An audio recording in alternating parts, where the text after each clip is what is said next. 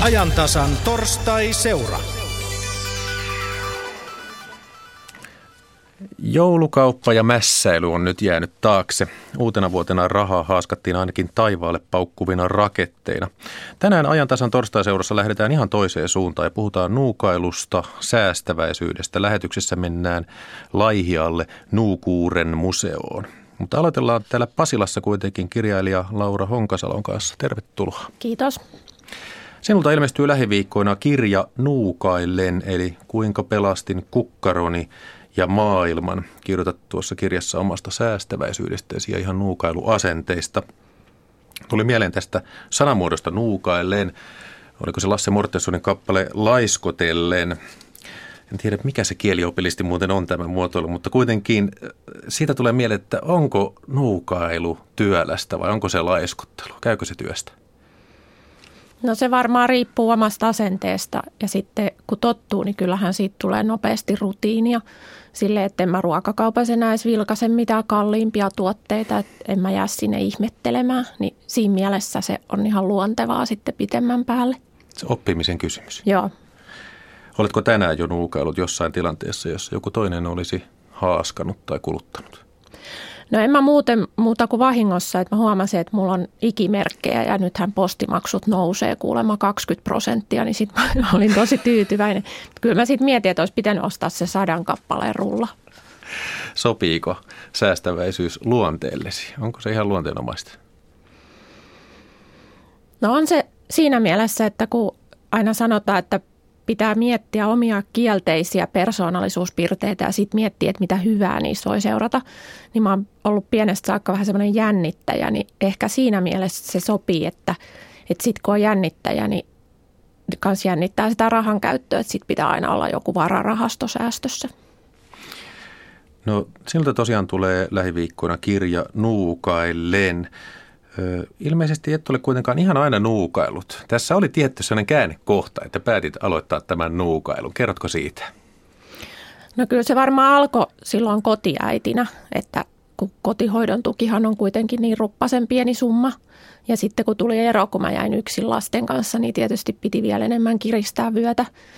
Et kyllä mä opiskeluaikanakin mä olin aika säästäväinen, ettei tarvinnut ottaa lainaa eikä mitään, mutta ehkä sitten lasten myötä vielä enemmän piti säästää. Miten muuten lapset ottavat tämän nuukailun? Todennäköisesti vanhemmat ajattelevat niin, että heillä on painetta antaa lapsille tavaraa tai elämyksiä ja sitten tulee tämä kilpailu siitä ja sitten kuitenkin kulutetaan, vaikka periaatteessa ei haluttaisi. Miten itse pärjää tässä? No mä en tiedä, että onko mulla käynyt jotenkin hyvä säkä tai sit mä oon miettinyt sitä, että kun Helsingin Sanomien mukaan me asutaan hienostolähiössä, siis Lauttasaaressa, mutta siellä on ollut tosi vähän sitä sellaista niin kuin muotileluilla pätemistä ja vertailua ja kännyköistä kiusaamista ja ei ole ollut oikeastaan mitään sellaista. Että ehkä siinä on käynyt vaan hyvä säkä, että ei mulla ollut mitään sellaisia paineita, että tuntuu, että lasten kaverit on tosi fiksuista perheistä – Laura Honkasalo, puhutaan sinun noukailukäsityksistä, ihan vaatteista ja huonekaluista ja asumisesta ja kaikesta tällaista ja nikseistä enemmän tuossa 15 minuutin kuluttua. Mutta mennään nyt nuukuudestaan kuuluiselle paikkakunnalle Laihialle. Siellä on Birgitta Vuorela haastateltavineen. Tervetuloa vaan Nuukuuden työtyyssijoille Pohjanmaalle ja Laihialle ja paikka on Nuukuuren museo. Kanssani keskustelemaan ovat saapuneet tutkija Henna Syrjälä Vaasan yliopistosta ja kotiseutuneuvos ja tämä Nuukuuren museon ideoitsija ja vähän isäntäkin Esko Luoma. Tervetuloa molemmille. Kiitos. Kiitos. Esko Luoma, laihialaiset ovat toden totta kuuluja nuukuudestaan ja se maine on pitkä, hyvin pitkä. Mi- mistä se oikein juontaa? No kyllä se on aivan selvästi lähtöisin viime vuoden vuosisadan niistä nälkävuosista, jotka oli 1856 ja 67. Ja no Mä nyt lyhyesti kerron tässä, kun meillä oli sellainen kun, kunnan uusi köyhäinhoitolaki, kunnan tämä lautakunta ehdotti ja se hyväksyttiin. No sitten tuli parin vuoden päästä, tuli justiin nämä nälkävuodet. Ja tuota, meillä oli sitten tällainen kunnallislautakunnan esimies kuin Franz Frederik Alleen, Laihian silloisen nimismiehen poika. Ja hän oli sotakoulun käynyt Venäjällä ja hän osas, oli hyvän järjestyksen pitäjä. Ja nyt kun ihmiset, ihmisiltä loppuu ruoka, ensin köyhiltä, köyhemmiltä.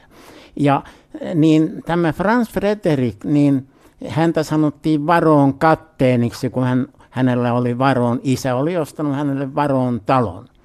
Ja tuota, no, kun ihmisiltä todella loppuu ruoka, niin ruvettiin järjestämään sellaisia kuin fatitaloja.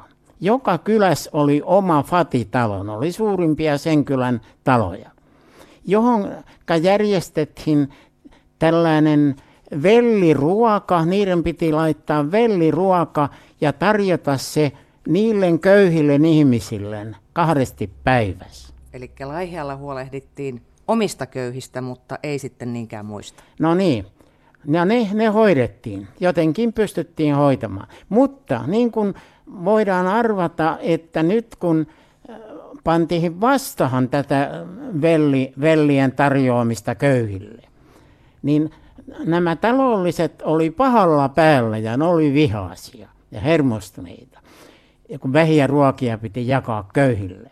No nyt, nyt alkas ihmiset liikkumaan, tuli eri pitäjistä, eri maakunnista, tuli Laihiankin eh, ohitte. Oli silloin jo tämän kolmostien paikka suurin piirtein sama kuin se on nykyisin. Tässä kulki, kuka tuli mistäkin päin. Nyt ne näki komian pohjalaistalon, ison maalaistalon. Ne meni pyytämään ruokaa. Niin ei annettu mitään. Sanottiin vai, että painukaa tiehennä. Me hoidamme omat köyhämme. Eikä annettu mitään. Niin, niin ne nälkäiset sai jatkaa matkaansa. Ja siitä on siis ihan tämä nuukuus peräisin. No joo, mä nyt jatkan niin, nyt kun ei kaikki tietysti kuollut nälkäistä niiden komeiden talojen kohdassa, niin jatkoo matkaa. Vaasahan, kuka mihinkäkin päin, toiset meni Tampereelle päin. Ja tuota, tästä ne rupes kirjoittamaan sellaisia lehtiin, sellaisia artikkeleja ja puhuttiin välinsä, että laihialaiset on niin sinisen nuukia. Ne ei anna mitään, vaikka nälkään kuolisi. Nuukuusleima oli lyöty. Ja vaikka se varmaan silloin oli vähän huonokin leima, niin myöhempinä aikoina se on muuttunut myös laihialaisvitseiksi ja sitä hyödynnetään nyt muun muassa täällä museossa, Nuukuuren museossa. Saako laihialaisten nuukuurelle jo tänä päivänä nauraa? Johan nyt toki, joo. Nämä nuukuusvitsit on todella hyvin haluttu asia, mutta ne ei ole ollenkaan mitään helppoja keksiä, mutta niitä on jonkun verran. Mutta niitä uskaltaa, ja niitä uskaltaa Laihiallakin Kyllä, kertoa. joo. Me olemme ylpeitä tästä meidän nuukuudesta. Te olette suorastaan vähän brändännyt tätä laihialaista nuukuutta, ja täällä museossa kun ollaan, niin, niin katsellaan vähän ympärille kotiseutuneuvos Esko Luoma, mikä on tämä ihme vehje tässä? Puinen se on ja siinä on tämmöinen naskalin näköinen laite. Kynttiläkin tuossa on ja pienen pieni, muutaman sentin halkasijaltaan oleva kulho. Kerro ihmeessä, mikä tämä on. Joo, se on, se on tällainen asetelma ja niin kuin me kaikki tiedämme, että laihialaisen, laihialainen voiveitti on naskali. Ja vielä kun tässä on tuo kynttilä, niin se lämmittää tätä naskalin terää. Niin sitä ei siitä ollenkaan liiemmin tuu sitten voileivälle. Ei, tod- ei todellakaan tule. Eh, Henna Syrjälä, Vaasan, tutkija Vaasan yliopistosta, olisiko tämmöiselle nuukuusvinkille vielä tänä päivänä käyttöä? No miksi ei, miksi ei, että kyllähän niin kuin mitä me ollaan tutkimuksessa löydetty, niin monesti ihan hyviä säästämiskeinoja on tämmöiset erittäin perinteiset, esimerkiksi itse tekemiset ja muut vastaavat, niin niitä kun ottaa käyttöön, niin pystyy nykypäivänäkin säästämään. Niin, te olette Vaasan yliopistossa todella tutkineet kuluttamista ja pyrkineet myös piirtämään välttämättömyyden rajoja. Onko se kovin yksinkertainen tehtävä? No ei, ei kyllä. Että ehkä semmoinen keske, keskeisin lähtökohta ja myös löydös on siil, meillä ollut sillä tavalla, että se on aina hyvin niin kuin aikaan, paikkaan ja tilanteeseen ja ää, vallitsevaan kulttuuriin ole, sidoksissa oleva asia, että mikä milläkin hetkellä ja missäkin tilanteessa rakentuu välttämät, välttämättömäksi ja mitä kukin ihminen kokee välttämättömäksi. Ja varmasti ikäluokkien väliset erot ovat huomattavat. Kyllä, kyllä. Että meillä yhtenä tutkimuskohteena oli opiskelijat. Eli nuoret aikuiset, jotka opiskelevat meillä kauppatieteitä, niin toki heidän kokemuksensa välttämättömästä kuluttamisesta oli hyvinkin erilaista, mitä esimerkiksi meidän toinen tutkimusryhmä, jotka oli köyhät kuluttajat. Mit, mitkä olivat keskeiset erot? No äh, ehkä nuorten kuluttamissa voisi olla tyypillisenä, tyypillisenä löydöksenä pitää se, että tämmöinen sosiaalisuus määrittää sitä, että mikä milläkin hetkellä määräytyy, määräytyy välttämättömäksi. On tärkeää kuulla joukkoon ja tärkeää viestiä itsestä, että, että kuulun näiden ihmisten joukkoon ja myöskin viettää kavereiden kanssa aikaa. Niin, eli kun katselin tuota, tutkimuksessa olevaa listaa siitä, mitkä luokitellaan välttämättömiksi tarpeiksi kulutuksessa, niin siellä oli helppoon ymmärtää peseytyminen, ruokailu, asuminen, mutta että aika korkealla siellä listalla oli myös internetin ja matkapuhelimen käyttö esimerkiksi. Kyllä, että selvästi näkee, että siinä on tämmöistä niin kuin kullekin ajalle tyypillisiä piirteitä ja niin kuin tietyssä ajassa, tietyssä kulttuurissa tietyt asiat rakentuu tämmöiseksi jopa normiksi, mitä niin kuin ihmiset kokee välttämättömäksi omistaa. Ja esimerkiksi se kännykkä on yksi tämmöinen niin kuin tätä päivää leimaava välttämätön kulutuskohde.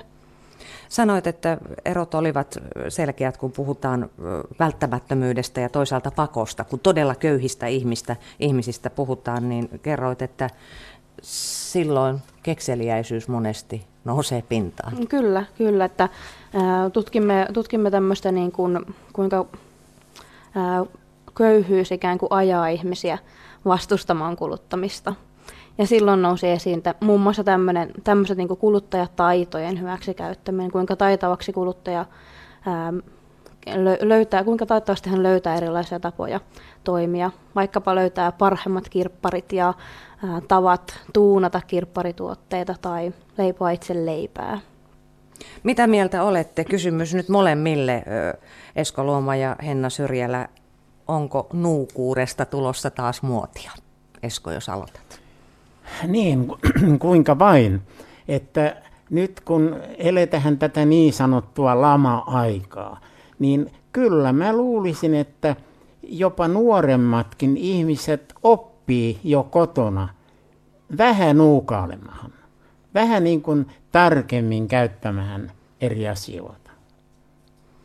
Kyllä, kyllä on selvästi ollut nähtävissä niin kuin tämmöinen tietyn tyyppinen nuukailutrendi, jota voidaan niin kuin tai jonka kautta voidaan nähdä esimerkiksi tämä kulutuksen vapaaehtoista vähentämistä, mistä tämä kirjakin nyt kertoo, että tota, selvästi se on niin kuin nousemassa.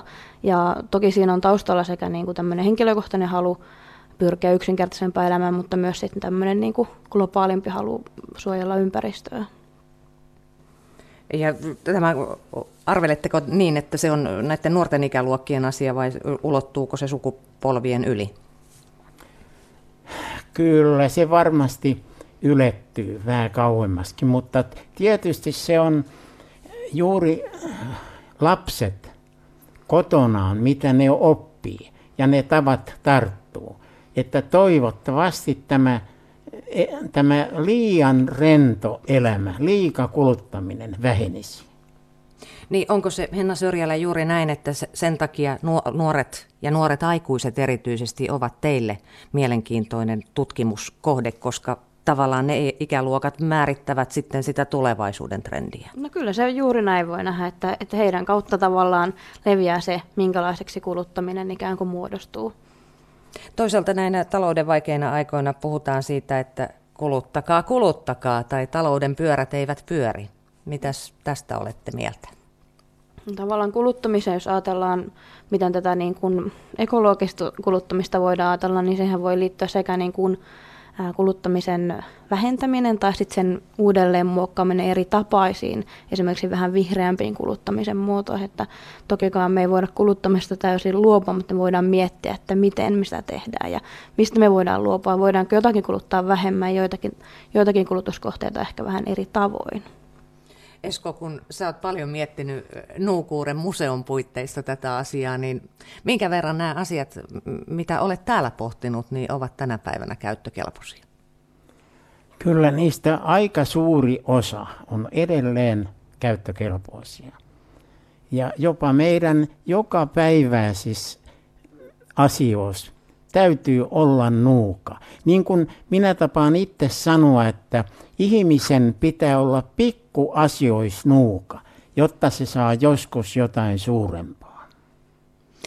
Ettei aivan, aivan mennä vakavaksi, niin kuin noista laihialaisvitseistä aloitettiin, niin ennen kuin siirretään Pasilaan, niin Esko, kerropa, kerropa tähän joku mojova laihialaisjuttu.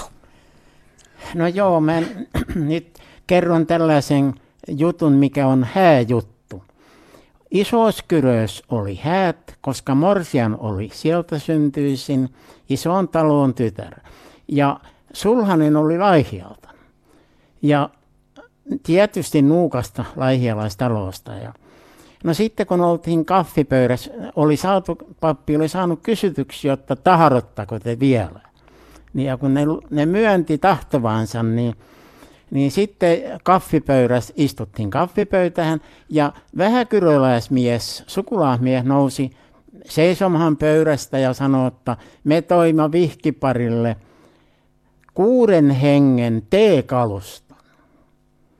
No sitten, sitten kuinka ollakaan isokyröläinen tukeva lihava isäntä nousi seisomahan kanssa pöydän takaa, että me tuottiin flikallen – 12 hengen kaffikalusta. No sitten jo sulhanen siinä jo vähän hermostuu ja äiti istuu siinä vieressä, niin, niin se pökkii äiti ja sanoo, että pitääkö munkin nyt nousta trossaan, kun nuo muut trossaa. Ja vaivoon nousi ylhäällä sitten tällainen vähän laihankäläppämies, niin kuin laihialaiset on. Ja, ja tuota, sanoo, että me kauan äireen kanssa mietit, jotta mitä pojalle viedä. Ja me toima 30 hengen teesihirin. tästä, tästä saattaisi joku herkempi morsmaikku ottaa vaikka, vaikka nokkaansa vielä, vielä ennen kuin mennään Pasilaan, niin pakko kysyä, että onko nuukuus aina, aina hyvä asia? Tuli tästä mieleen. Voiko siitä, siinä olla jotakin huonoa? Mitä sanoo Henna? No joo, se varmaan vähän on myös semmoinen tilanteeseen sidottu asia, että minkälaisia sisältöjä sille annetaan, mutta no, ehkä siitä on enemmän kuitenkin hyötyä ja hyvää. Mitä mieltä Esko on, onko nuukuudessa varjopuolensa? Joo, jos sanotaan nyt, että kyllä silläkin saralla voi tehdä jotain vahinkoja että tämä on täysin mahdollista, mutta onneksi ihmisellä on sen verran järkiä, että se havaattoo, ettei pahat tehdä tällä nuukailemalla. Niin saituus on asia erikseen, eikö niin? No joo, sait, saituus on sitten tätä, jo tätä negatiivisuutta lähellä oleva ilmaisu. Että se on sellainen oikein tosi saiku, saituri. Näistä ajatuksista siirrämme keskustelun takaisin sinne Pasilaan. Kiitos Birgitta. Tosiaan laihialaisten kesäkeitto on kuumaa vettä kukkalautasella. Ja tästä tuli mieleen kirjailija Laura Honkasalo, että eikö olekin aika erikoista, että säästäväisyys on ollut Suomessa vitsailun kohde, mutta ei taida olla sellaista paikkakuntaa, josta vitsailtaisiin, koska sillä tuhlataan niin paljon tai on kulutusjuhlat. Ehkä se on vasta tulossa. Toivotko? Joo. Jutellaan ruokanuukailusta. Kerrot tuossa Nuukailen kirjassasi, että vuosittain ruokaa päätyy jätteeksi maailmalla 2 miljardia tonnia Suomessakin 20-80 kiloa kuluttajaa kohti. No varmaan omassa perheessäsi sit todella syödään ruokaa, heitetään mahdollisimman vähän pois, mutta varmaan se isoin kysymys on, johon tuossa alussa jo viittasit, että pitäisi olla joku rutiini ruokakaupassa. Mitä vinkka- vinkkaisit, että Miten se onnistuisi? No siitähän sanotaan, että meiltä on kadonnut semmoinen, että mummolla oli näppituntuma siihen kokkailuun tai monella vaarillakin tietysti. Ja nykyään kun tehdään resepteistä kaikki intialaisia pöperöitä, niin sitten ei ole enää sitä tuntumaa, että mitä niistä tähteistä, että miten niitä voisi muunnella tai mitä voisi tehdä vaan siitä, mitä löytyy kaapista. Ja sitten menee ruokaa roskiin, että mun mielestä semmoinen suomalainen perusruoka, mitä mä sanon kakararuuaksi, kun mulla on pieniä lapsia, niin se on mun mielestä sellaista edullista ja ihan terveellistä, että sitten joskus juhlapäivinä voi tehdä niitä hienompia juttuja. Niin mitkä ovat sellaisia esimerkkejä edullisista ruuista, jotka ovat kuitenkin ravitsevia? No mulla on Italiassa sukulaisia, niin niillä on semmoinen muinaisen, varmaan jo edesmenneen kotiapulaisen lihapullaresepti, mihin tulee vaan enimmäkseen niin kuin leivän tähteitä ja tosi vähän jauhelihaa ja sitten parmesaa juustoa, mutta se on ihan, ne on ihan hirveän hyviä ne lihapullat ja varmaan myös terveellisiä. Ja sitten tosiaan kauppalistaa ja näitä kaapin pohjapäiviä. Joo. Ja ilmeisesti myös se viimeinen myyntipäivä näissä paketeissakaan ei ole niin absoluuttinen kuin luullaan. Niin sehän on vaan viimeinen myyntipäivä, että kyllä niitä ruokia voi sen jälkeen syödä ja sitten ihan niin kuin maalaisjärkeä käyttäen, että esim. avaamaton hillo, niin kyllähän se säilyy hyvänä, että kyllä sitä sitten hajusta tuntee, onko se syötävää, että sitten lihan ja kalan ja maitotuotteiden kanssa kannattaa olla varovaisempi. No tuolla Laihialla puhuttiin myös siitä, kuinka käsityöt kuuluvat nuukailuun ja itsekin teet täysin rikkinäistä vaatteista uusia, muun muassa teepaidoista ja neuleista pipoja. Joo. Millaisia niistä tulee? No ne on ihan semmoisia peruspipoja, koska mä inhoan sitä, jos aamulla on pipot kateissa, kun lasten pitää lähteä kouluun.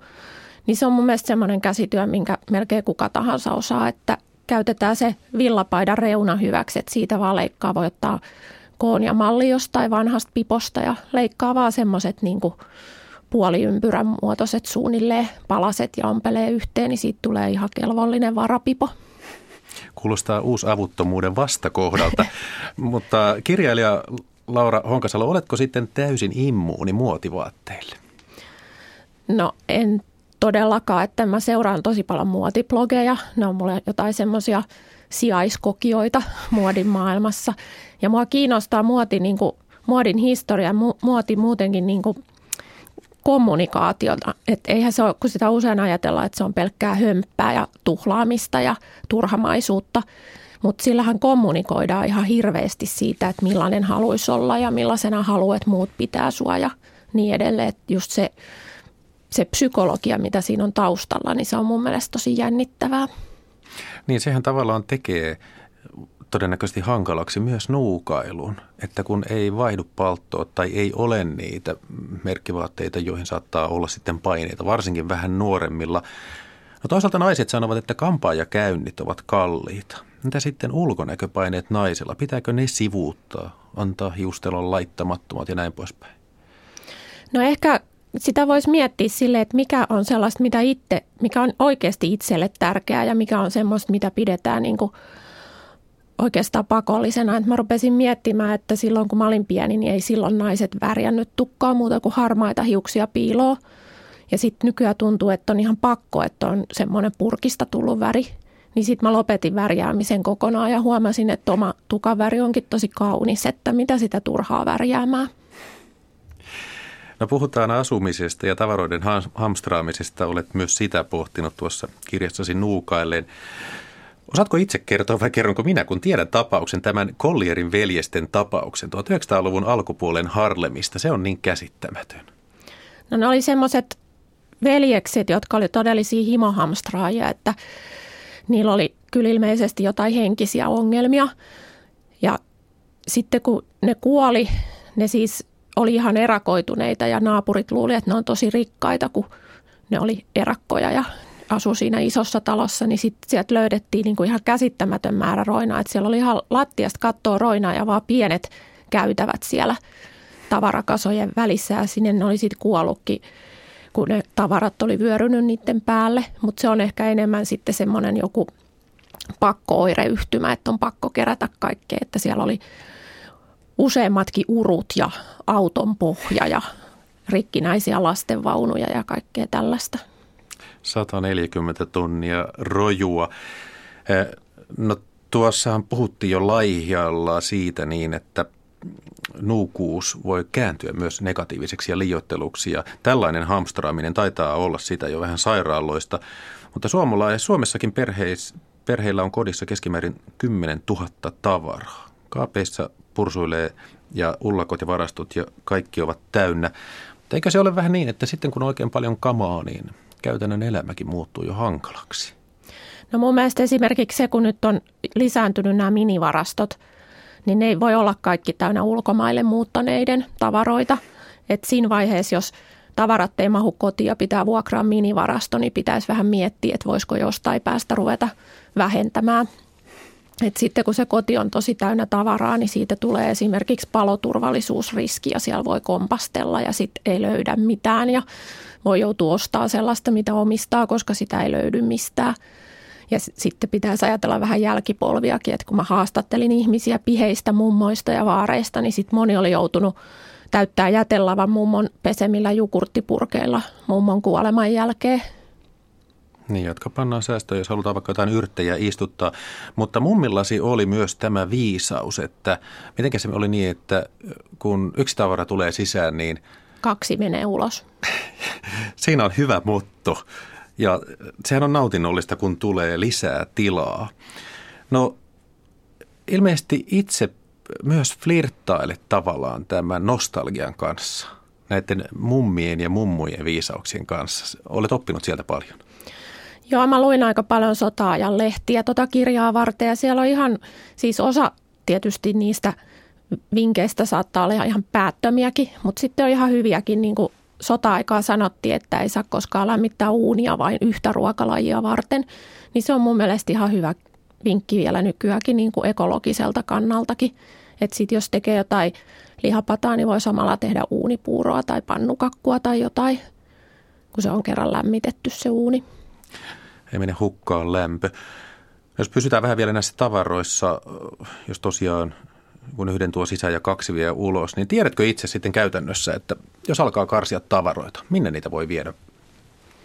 No sitäkin pitäisi mun mielestä niin kuin ajatella kriittisesti, että se ei ole aina hyvä asia, että jos niitä omia romuja viedään muiden riesaksi. että moni kuvittelee, että on vielä olemassa semmoisia köyhälistön edustajia, jotka on onnellisia, kun ne saa toisen vanhat nyppyyntyneet henkkamaukan paidat. Mutta nykyään on tutkittu, että köyhyys ei ole enää sitä, että ei olisi tavaraa. Että kyllä köyhilläkin on sitä tavaraa, vaan ne on enemmän ne arjen taidot, jotka on hukassa köyhissä perheissä. Mutta tietty kierrätyskeskus ja emmaus ja pelastusarmeija ja FIDA ja nämä, niin niihin voi lahjoittaa. Ja eikä se ole huonekalujen kohdalla niin, että juuri näissä uusissa on tämmöistä keinotekoista puristetta ja lastulevua, mutta sitten jos löytää vanhoja huonekaluja, niissä on ihan täyspuutane. Joo. Eli siinä mielessä kannattaa kierrättää. No mitä vielä, Laura Honkasalo, mikä luulet, että on se suurin este tämmöiselle hyvälle nuukailulle? No ehkä se, että kuluttamisesta on tehty jotenkin meidän elämän tehtävä ja musta tuntuu, mun oma teoria on, että kun ei ole enää niin sellaisia selkeitä yhteisöjä, että kun ei ole sitä perheyhteisöä ja kyläyhteisöä silleen, niin siitä saa niin kuin tosi helpolla sen yhteisön, että sulla on Vuittonin laukku ja sitten sä kuulut niihin Vuittonin laukku-ihmisiin ja voi liittyä niiden keskustelupalstalle ja saada uusia kavereita ja silleen. Niin se on kauhean vaikea yhtälö sille, että kun jotenkin meitä kannustetaan pönkittämään itsetuntoa ja sitä kuulumisen tunnetta ostelulla. Mutta sitten sitä on tutkittu, että se mielihyvä hormoni dopamiini, niin se erittyy vain ennen sitä ostotapahtumaa. Et siinä vaiheessa, kun sä saat sen ka- kaupan kassin käteen, niin se mielihyvä hormoni on jo laskussa. Et se ei ole pitkäaikaista mielihyvää. Kiitos Laura Honkasalo. Birgitta Vuorella, tarrasiko jokin näistä asioista siellä Laihialla Esko Luoman tai Henna Syrjälän mieleen?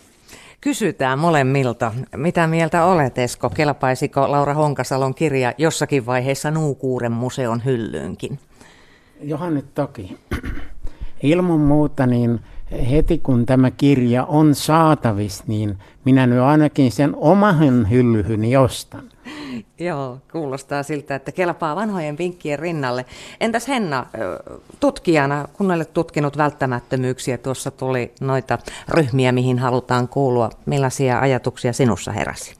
No kyllä ihan niin kuin samantyyppisiä tyyppisiä löydöksiä meillä on ja ihan tämmöisiä kuluttajatutkimuksen perusteorioita on nimenomaan, että kuluttamisen kautta liitytään toisiin ihmisiin ja halutaan viestiä sitä tiettyihin ryhmiin kuulumista ja tiety, tietystä ryhmistä eroamista. Ähm, sosiaalisuus voi saada tietysti monenlaisia muunkinlaisia merkityksiä. Esimerkiksi jos ajatellaan tämän välttämättömän kuluttamisen kautta, niin meillä tuli esimerkiksi semmoista että jotkut kulutuksen kontekstit saattoi tulla välttämättömäksi sen takia, että niissä pystyy kuluttamaan yhdessä. Esimerkiksi kahviloissa käyminen saattoi olla semmoinen, että oli tärkeää käydä kahvilla kavereiden kanssa, että siellä pystyi olemaan, viettämään aikaa yhdessä. Tämä välttämätön ja ei-välttämätön, se rajanveto on hyvin mielenkiintoinen. Välttämättömyyttä olette nyt siis tutkineet ja vihjaat tässä tutkimuksen yhteenvedon lopussa, että vielä on paljon tutkimatonta mielenkiintoista sarkaa saattaa löytyä siitä, kun selvitetään, miksi kulutetaan sitä ei-välttämätöntä. Onko tämä tutkimus jo alussa? No meillä on mene, meneillään useampikin tutkimusjuttu mene, tuota niin, tästä aihepiiristä ja seuraavaksi mennään sitten tutkimaan ehkä, ehkä tämän kirjailijankin edustamaa tuota, ihmisjoukkoa, joka vapaaehtoisesti vähentää kuluttamista. Että nyt ollaan tosiaan tutkittu heitä, jotka ovat pakotetusti vähentäneet, niin tulee varmasti mielenkiintoisia vertailukohtia ilmi sieltä. Hyvä. Kiitoksia Vaasan yliopiston tutkija Henna Syrjälä ja kotiseutuneuvos Esko Luoma. Me siirrämme takaisin Pasilaan. Kiitos Birgitta Vuorella. Tosiaan tällainen tuore tilastokeskuksen kulutustutkimus tuli, jonka mukaan ajanjaksolla 2006-2012 väestöryhmistä juuri opiskelijoiden kulutus pieneni eniten. Kirjailija Laura Honkasalo, olet nuukailun asiantuntija, jos näin voi sanoa, niin miltä tämä kuulostaa, jos opiskelijat ovat nyt innoissaan tästä säästäväisyydestä? Onko se ohimenevää vai toivoa no se, se kuulostaa ihan hyvältä, kun just keskusteltiin mun ystävän kanssa, miten omina opiskeluaikoina 90-luvulla, niin ei, ei kukaan silloin oikein törsännyt opiskeluaikoina. Ja sitten musta tuntuu, että tässä on välillä ollut semmoinen kausi, että opiskelijoidenkin pitää päästä joka talvi Taimaan lomalle ja sitten saat ulkona kaveriporukasta, jos ei ole rahaa. Niin se on ihan hieno juttu, että tavallaan tulee sitten tasa-arvoisempaa, jos opiskelijat on kiinnostunut vähentämään kuluttamista kirjailija Laura Honkasalo, kiitos. Ja sinulta tosiaan tulee parin kolmen viikon kuluttua tuo kirja Nuukaillen. Ja jos joku haluaa Nuukaille olla säästäväinen, niin näitä vinkkejä löytyy Martoilta. Facebook-ryhmä Hävikistä herkuksia. Sitten voi tehdä kalentereita ja listoja, niin siinä onnistuu. Ja Yle Radio Suomi jatkaa vielä tällä nuukailuteemalla. Yle Keski-Pohjanmaa kysyy Gallupissa, mistä ihmiset ovat säästäneet viimeisen vuoden aikana. Yle Pohjanmaa kysyy puolestaan omassa keskustelussaan, mikä on välttämätöntä. Yle Satakunta selvittää velkaneuvonnan tilannetta Satakunnassa. Tampere on mukana nuukuustalkoissa muistelleen. Tammelan palvelukeskuksen asukkaat kertovat aamulähetyksessä, kuinka on ennen säästetty. Sitten Yle Hämeltä tulee hauska juttu. Erään tarinan mukaan yrittäjä haki lainaa säästöpankista. Ja pankinjohtaja sanoi, että katsoppa, mitä oven yläpuolella lukee. Säästöpankki, eikä pankinjohtaja antanut lainaa. Iltapäivälähetyksessä vieraillaan Hämeenlinnassa Säästöpankkimuseossa. Ennen tallennettiin possuihin, mutta mihin tallennetaan nyt? Viikon päästä, eli 9. tammikuuta, ajantasan torstaiseuran aiheena on maanpuolustustahto. Ja tuolloin lähetyksen päävastuullisena on Yle Etelä-Karjalan radio. Nyt Jakke Holvas kiittää seurasta ja seuraavaksi kello 15 uutiset.